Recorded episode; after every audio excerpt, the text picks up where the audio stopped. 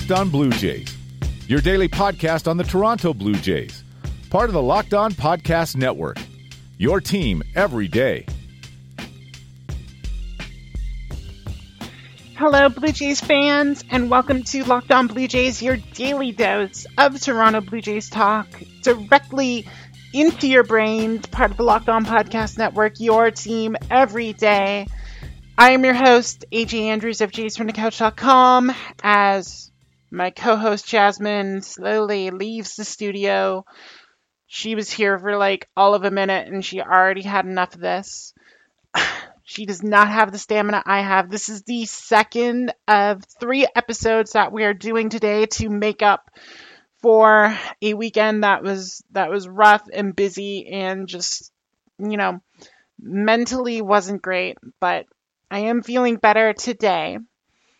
And yeah, just trying to power through it for y'all. So, this is going to be the recap edition that would have been on Monday's episode, episode 249.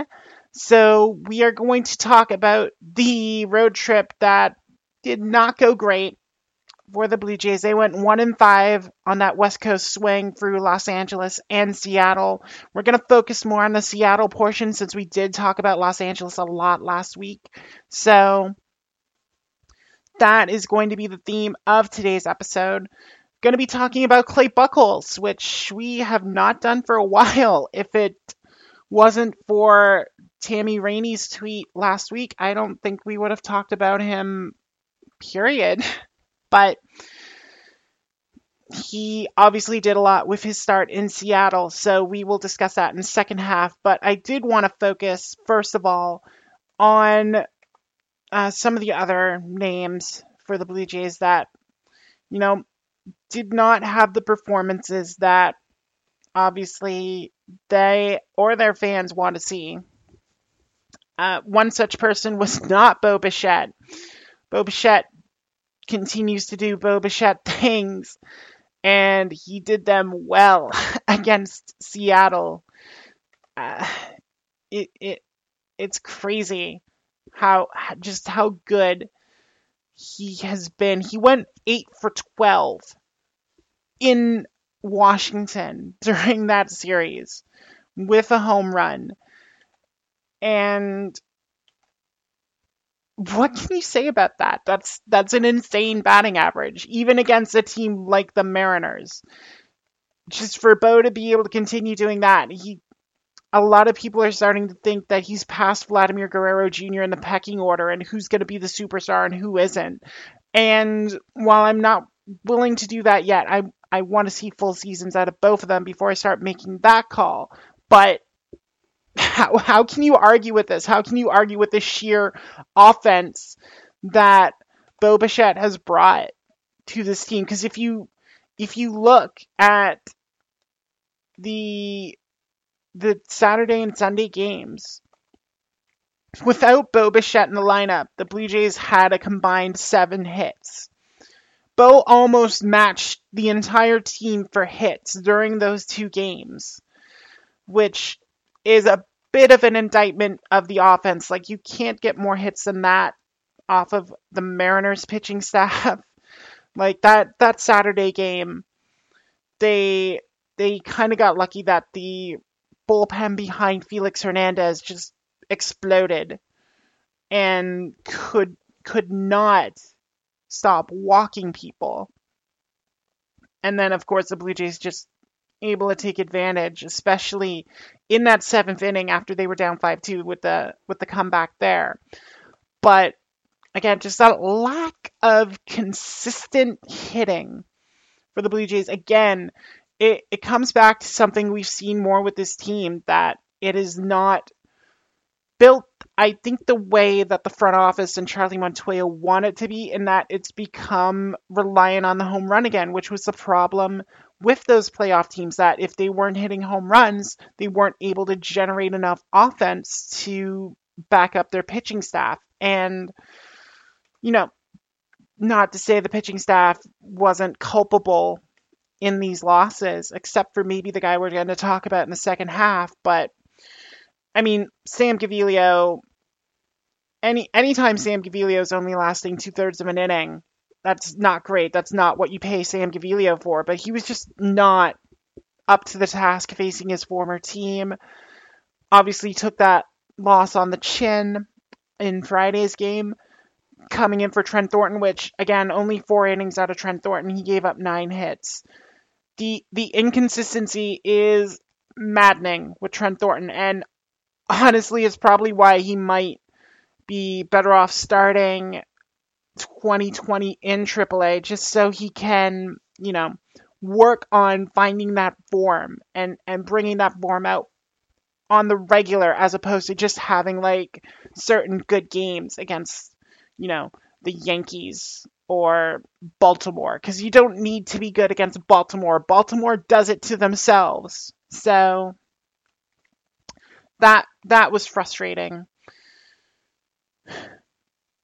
Uh, but you know, the the bullpen looked all right. Buddy Boshers has had a heck of a road trip, which good for him. I don't think he allowed a run on the West Coast, so that that's a plus.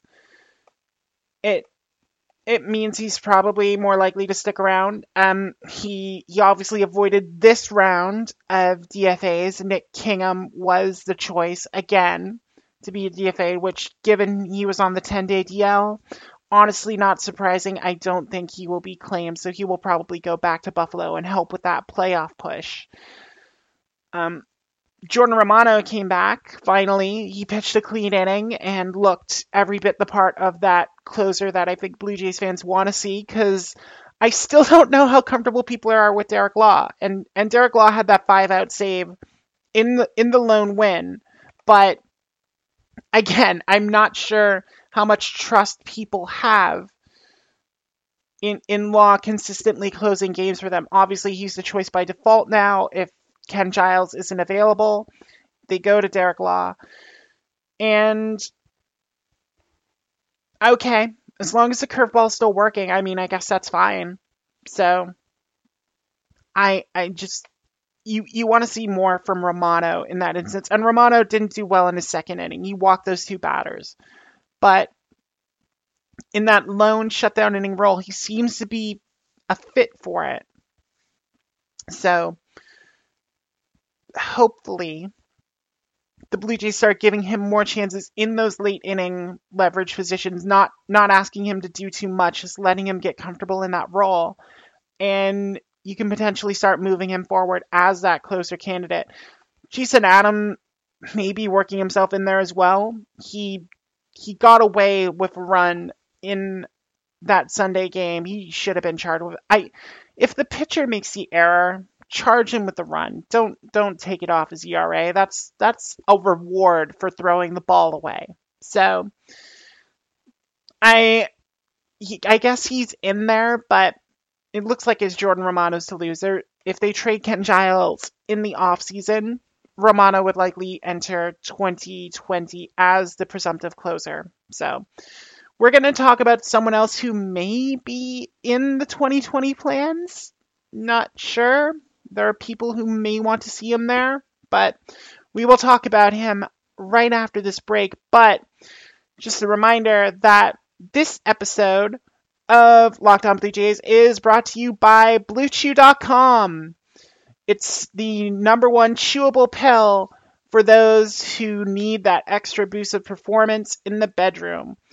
It's a FDA approved uh, chewable with the same active ingredients as Viagra or Cialis, so you know it's going to work for you.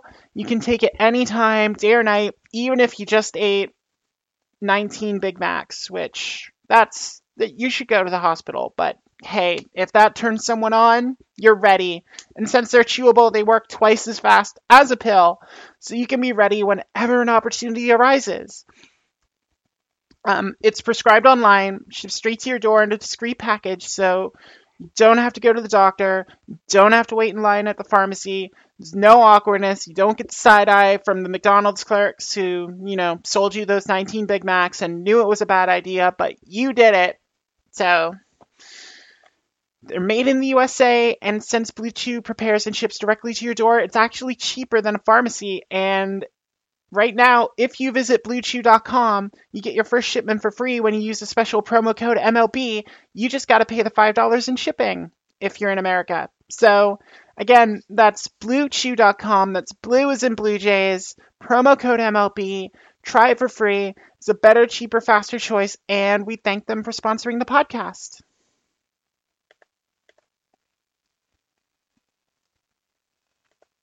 You are Locked On Blue Jays, your daily Toronto Blue Jays podcast. Part of the Locked On Podcast Network, your team every day. And we are back. So, Clay Buchholz.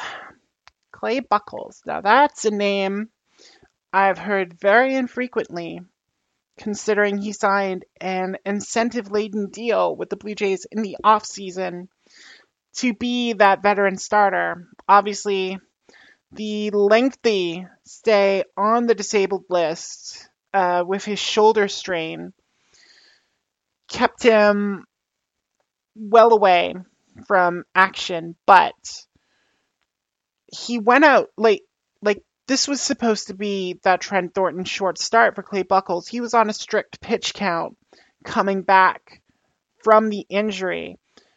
Um, he maxed out at 67 pitches when rehabbing in Dunedin. So for Buchholz to go out there and somehow deliver a quality start under those restrictions is pretty impressive. He needed just 65 pitches to get through six innings of work against Seattle, and he was a hard luck loser in that game, but he did not deserve it. The way he pitched, he only gave up three hits, did not walk a batter, three strikeouts. He was pitching to contact and doing it very well. It's how he's found success later in life once the fastball that he relied on in Boston started fading on him. That's how he retooled himself. That's how he was so successful last year with Arizona. And seeing something like that is something that a lot of these Blue Jays pitchers could learn from.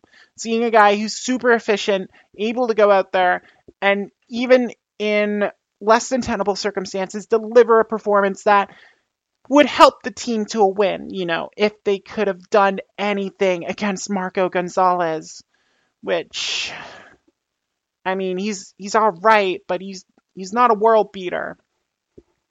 Shouldn't have just been three non-Bo hits against him or against the Mariners in general. But anyway, what Buchholz did there was remind Blue Jays fans of what a starter can actually do for a team, and that's take a lot of pressure off a bullpen that had been worked heavily. Like Ken Giles is going to get in there because he didn't pitch in the safe situation on Saturday. But it made a lot easier to plan it. It saved a lot of arms, especially with the off day today. You you got to rest Romano, you got to rest Boshers and Law, and just have everyone fresh for a game that's going to be running high with emotion with Josh Donaldson coming back. And we'll we'll talk about that in the third episode today. But Buchholz going out there and doing that just just offered some bit of security out of the starters that I don't think Blue Jays fans have been able to enjoy because you you go into a game and you don't know if you're going to get seven shutout innings out of Jacob Waguespack or you're going to get an an inning and two thirds out of Sean Reid-Foley or four innings out of Trent Thornton or six innings out of Trent Thornton.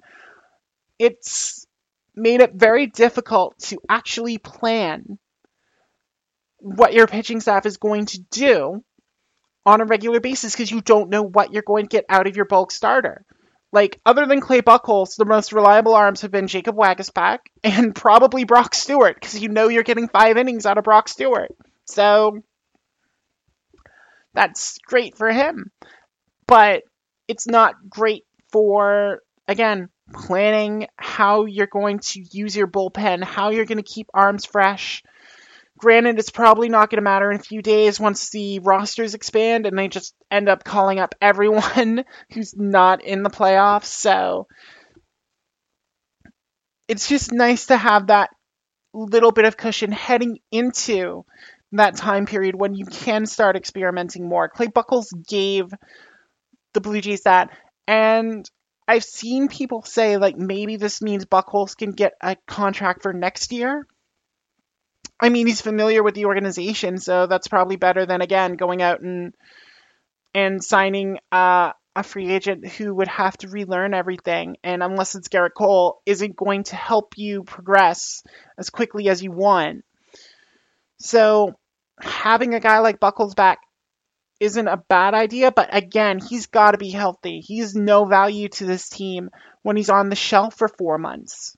So I I am a little wary of giving him a a big contract. He's got to be able to be healthy and he's got to be able to earn it. And if he can do that six inning trick like he did against Seattle, that's great. He will have earned it. It's just going to be a matter of if it's actually worthwhile for the Blue Jays to have that when again their their track record with these veteran p- pitchers they brought in uh, is not great. What with the whole Clayton Richard on the DL sort of thing. So anyway, that is where we will bring this episode to a close.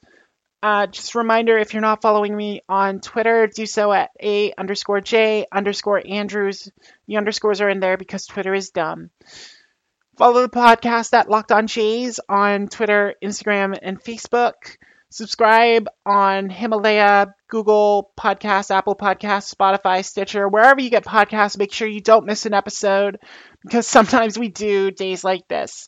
Anyway, we will be coming back at you with a preview of the Atlanta series and what the emotions will mean. Again, we touched on it briefly. Josh Donaldson, Mike Soroka, Alex Anthopoulos, a lot of connections there. We'll talk about them later today and possibly look look ahead at who may be coming up. We'll see. We'll see. I might save that for later in the week.